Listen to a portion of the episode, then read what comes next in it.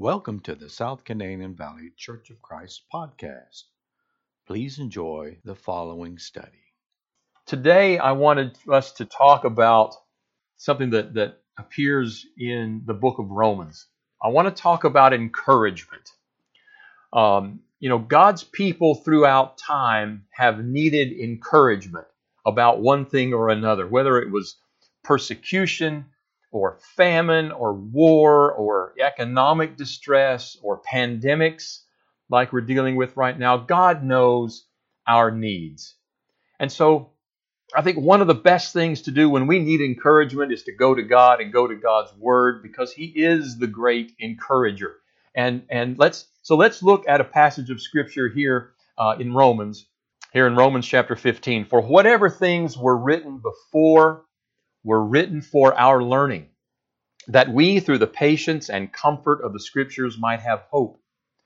Now may the God of patience and comfort grant you to be like-minded toward one another according to Christ Jesus, that you may with one mind and one mouth glorify the God and Father of our Lord Jesus Christ.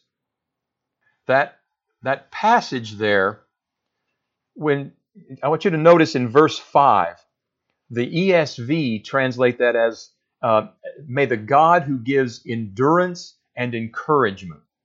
God gives encouragement. He builds you up. He tells you that you can do it. He helps you. He teaches you. He fills you with His spirit of joy. God also uses His word. Verse 4 of our reading said, in the New King James, it said, through the patience and comfort of the scriptures, we might have hope. The ESV says, through endurance and, and the encouragement of the scriptures, we might have hope. Now, notice this fact God gives encouragement and the Bible gives encouragement. Both give us encouragement and endurance. And the result is hope. Endurance, encouragement equals hope. Now, what is hope? Hope is trusting expectation that God will keep His word. And has He ever failed to keep His word? No, He never has. You see, when you're hopeful, you have a positive expectation. You're trusting for good things. I think it's impossible to have a heart full of hope and be discouraged at the same time. Discouragement, in some ways, is hopelessness. And I think when you're discouraged, it may be a sign that you've drifted away from the Word and or from God. Maybe you're just going through the motions. And that's understandable in some ways when we're um, anxious. Some of us are stuck at home. Look, some of the, the folks that are that are on this uh, broadcast today, in in this worship service, you might say, um, are have been laid off, have lost their jobs altogether. Some have been furloughed and don't know whether their company is going to reopen. Some of you are having to work and are concerned about your health. All of these things add to anxiety, add to the burden that we bear, which can cause us to be discouraged.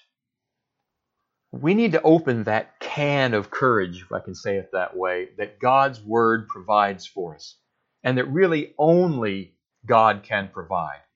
The government's doing a lot of things around the world. Governments are doing a lot of things financially, and they're trying to help with, with health issues, and lots of medical providers are doing lots of wonderful work. But none of that compares to the eternal hope that God provides. So this morning I want to share with you two things that discourage and two things that, and rather three things that encourage um, and I hope this message brings uh, some encouragement to you. Life's not fun when you're discouraged. And, and you, you really can't be effective serving the Lord when you're when you're discouraged because it sucks the strength out of our spirits. It, it leaves us kind of shadows of what we could be. So the first thing I want us to notice is that self-centeredness causes discouragement. It separates us, you see, from God and from others. And we get so engrossed in our own will and our own needs in the things that are going so badly in, in our life that in a sense we we push others, including God, away from us. We we isolate and insulate ourselves and we become lonely. God tells us that we're meant to be part of a body in 1 Corinthians 12. When we're not functioning as intended, when we're not living as God intended, when we're outside of His will, it can lead to discouragement. It can lead to even depression and and um, and us having health impacts and things like that. We need to be part of a church body. We're seeing that very evident right now that we how how much benefit we would all get from a big hug and a handshake and a clap on the back from one another. But we're in a situation right now where that's not possible. We're in a situation where we're forced to be separate for a time, but we can reach out to others. We can stay connected through the phone, through FaceTime, through Zoom, through Google Hangouts, through all of these different um, technology opportunities that we have. Let's take advantage of them. And we have some of our older members that may not be as technologically savvy. The phone still works. They, they, they can still receive phone calls from us. How about a card in the mail? There are things that we can all do to remain connected with one another and lift one another up. Look at this passage here in, uh, in Philippians chapter 2. Let each of you look out not only for his own interests, but also for the interests of others. We are, we're commanded to look out for the interests of, of other people. And we, we can't forget about that at, at these times when we may be anxious. Look, do you understand why people are hoarding toilet paper? and they're going and wiping out store shelves of water and, and other uh, things like that. It's because they're trying to gain some level of control in their life. They feel out of control. They're trying to gain control, and they know something or they feel that something they can do is to stock up on toilet paper. Now we kind of make fun of that, and it's you know it's, it's made fun of on Facebook and things like that. But it's a very real need for uh, people to feel like they have some control of their lives, especially when we've been in control for so long over so many things. So, by staying connected with one another, we can help bring down the anxiety level in others. We can help them bear their burden and so fulfill the law of Christ. The second thing I want us to talk about today, in, in terms of the things that cause discouragement, is short sightedness. You see, life is a marathon, it's not a sprint. And when we think about all the people in the Bible who went through some very tough times to emerge on the other side with God's blessings, you think about Moses, you think about Abraham, Job, David, Joseph, and on and on the list goes. God allows us to encounter difficulties and trials and problems. Otherwise, we wouldn't be able to grow into the strong spiritual warriors that He wants us to be. During the trial, we have to believe that the blessing is coming. And I don't know what those blessings are. I don't know what God has in store for the church. I don't know what He has in store for each of us individually. I feel personally that there are lessons that we can all learn from this time. There are, there are things that we're going to take out of this that are, are unintended uh, benefits, blessings, they're all from God's hand. So we we see that that there is a solution on the other end. I don't know what it looks like. I prayed for a vaccine. That doesn't mean God's going to grant that. He may have some other completely different uh, plan uh, in in in His mind. But the days of refreshing of wait. If we only see the problem, we can get discouraged. Short sightedness can cause discouragement, but so does self centeredness. Now, let's talk about what encourages. First of all, God's love encourages. When you're, a, a, when you're a little down, I want you to think about how much God loves you. I want you to look at this passage here in, in the Psalms. Oh Lord, you have searched me and known me. You know my sitting down and my rising up. You understand my thought afar off. Now that's kind of funny uh, these days when we're all afar off, but I, I, I, I think he, he means there that he understands um, from uh, afar off in terms of time. He knows what we're thinking in advance. You comprehend my path and my lying down. You are acquainted with all my ways. For there is not a word on my tongue, but behold, Lord, you know it all together. And Psalm 103 He has not dealt with this with us according to our sins, nor punished us according to our iniquities. For as the heavens are high above the earth, so great is his mercy toward those who fear him. As far as the east is from the west, so far he has removed our transgressions from us. As a father pities his children, so the Lord pities those who fear him, for he knows our frame. He remembers that we are dust. God knows you. He knows all about you. He knows your thoughts before you think them. He knows what's in your heart. He knows the temptation that you're bombarded with. And look, folks, some of you are tempted right now. Some of you are tempted to do things that you would not otherwise do in this period of time. You're tempted to go places on the internet that you should not go. You are tempted to use time in ways that you should not. Look, liquor store business is up 55% over normal because people are trying to deal with the idle time. Be careful. Be careful. We don't have to give in to that. God knows about those temptations, and He knows and still loves you. The Bible says that um, in, in Hebrews chapter 11, all of these, these, what we call heroes of faith, died in faith, not having received the promises, but having seen them afar off, were assured of them, embraced them, and confessed that they were strangers and pilgrims on the earth. God knows that we are dealing with a pandemic, but He also knows that this world is not our home. That song that we sing, this world is not our home. And how much more do we see that now? As wonderful as things are when things are going well, this world is not our home. God's love is what keeps us going. Go to God when you're encouraged. The second thing, when we're discouraged, we need to remember the plans that God has for us. He created us as an eternal being. And look, whether this um, uh, this particular virus or one of the other bazillion things that could take our lives, whatever it is, this life is temporary. This physical mortal body is temporary. But He created us as an eternal being with an eternal home. I, you were created for heaven. We were created because to to be with him and he made a plan for that we just read about that in, in hebrews 11 so all of those great men and women of faith they realized too that they were created for heaven not for for earth we we all should create, consider ourselves to be temporary passengers on this journey.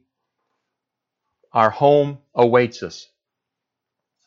So let's listen to what paul wrote in ephesians chapter 2 in Ephesians 2, Paul writes this But now in Christ Jesus, you who once were far off have been made near by the blood of Christ.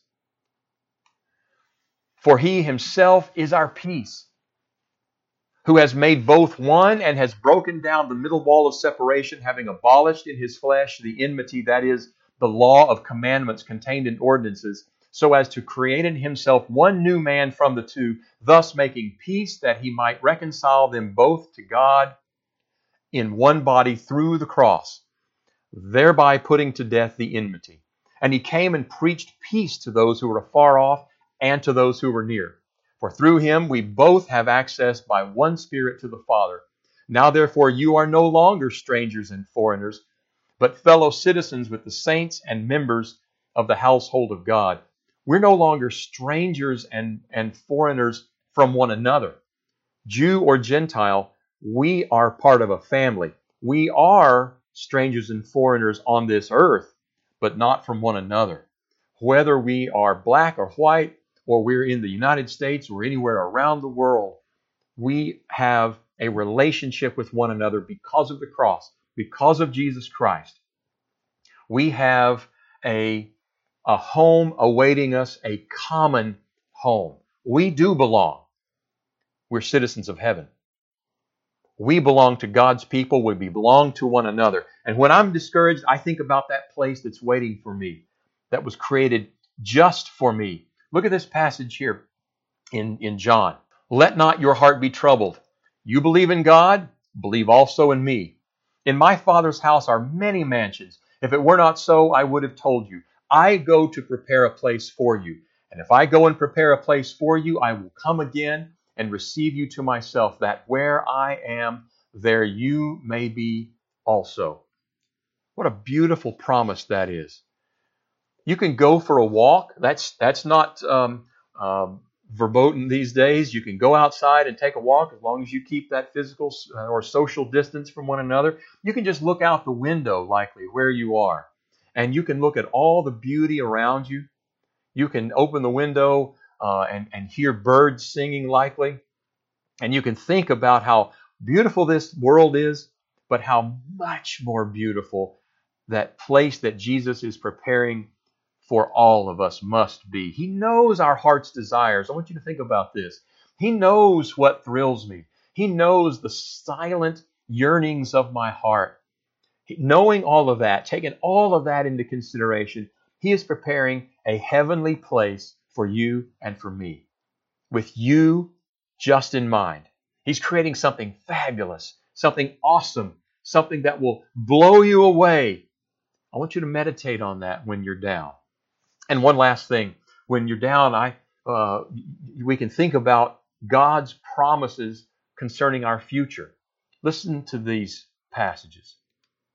For I consider that the sufferings of this present time are not worthy to be compared with the glory which shall be revealed in us. Now remember, Paul was writing this at a time when he was in jail. And he said, and, and he even recounted the, the things that he had gone through, all of the, the troubles and trials. And he said, This suffering is not even worthy to be compared with the glory that's coming. For our light affliction, some of you may saying, yeah, right, this is not a light affliction. This is really, really difficult. But when we think about we've not been driven from our homes, we've not been um, had our, our homes taken from us, we've we've got a different set of circumstances here. Still difficult, but it's a light affliction, which is but for a moment. And it's working for us a far more exceeding and eternal weight of glory. And when the chief shepherd appears, you will receive the crown of glory that does not fade away. We have a future. We were created to be with Jesus. The Bible tells us the stuff that we go through here is nothing compared to what's coming. All the trials, all the temptations, all the struggles, all of the the economic troubles that we're going through, all the fears that we have will seem so insignificant in comparison with our future. Because in our future is glory and honor and praise. And I don't know what all that means. I don't know what, what exactly our home looks like. I don't know what a, a street paved with gold looks like exactly. But I know it's going to be great because I have hope. I want us to think about that great and precious promises that God has given to us when, when we're maybe down. God promised His love, He promised His, His home, He promised us heavenly glory. I want us to think on these things. It's going to be worth it. Choose joy, choose love, choose Jesus. Let's go to Him for encouragement right now. Join me in prayer. Our Father, some of us are struggling right now. Some are a little discouraged and spiritually down. Lord, we pray that you would restore to us the joy of our salvation. Forgive us for any sin that may have separated from, uh, us from you. Forgive us for not being faithful. Turn our hearts and minds to you. Think on the positive things. Cause us to think on those things. Help us to remember your wonderful promises. Put a song in our hearts, a smile on our lips, and a spring in our walk. Help us to joyfully do your will. Help us to remember the promises that you have made to us that will be so much more wonderful than the light affliction we have now. Father, we pray all these things because of Jesus. And in his name we pray. Amen. Thank you so much for listening to this podcast. For further information about our church, please go to normanchurch.com, normanchurch.com, normanchurch.com.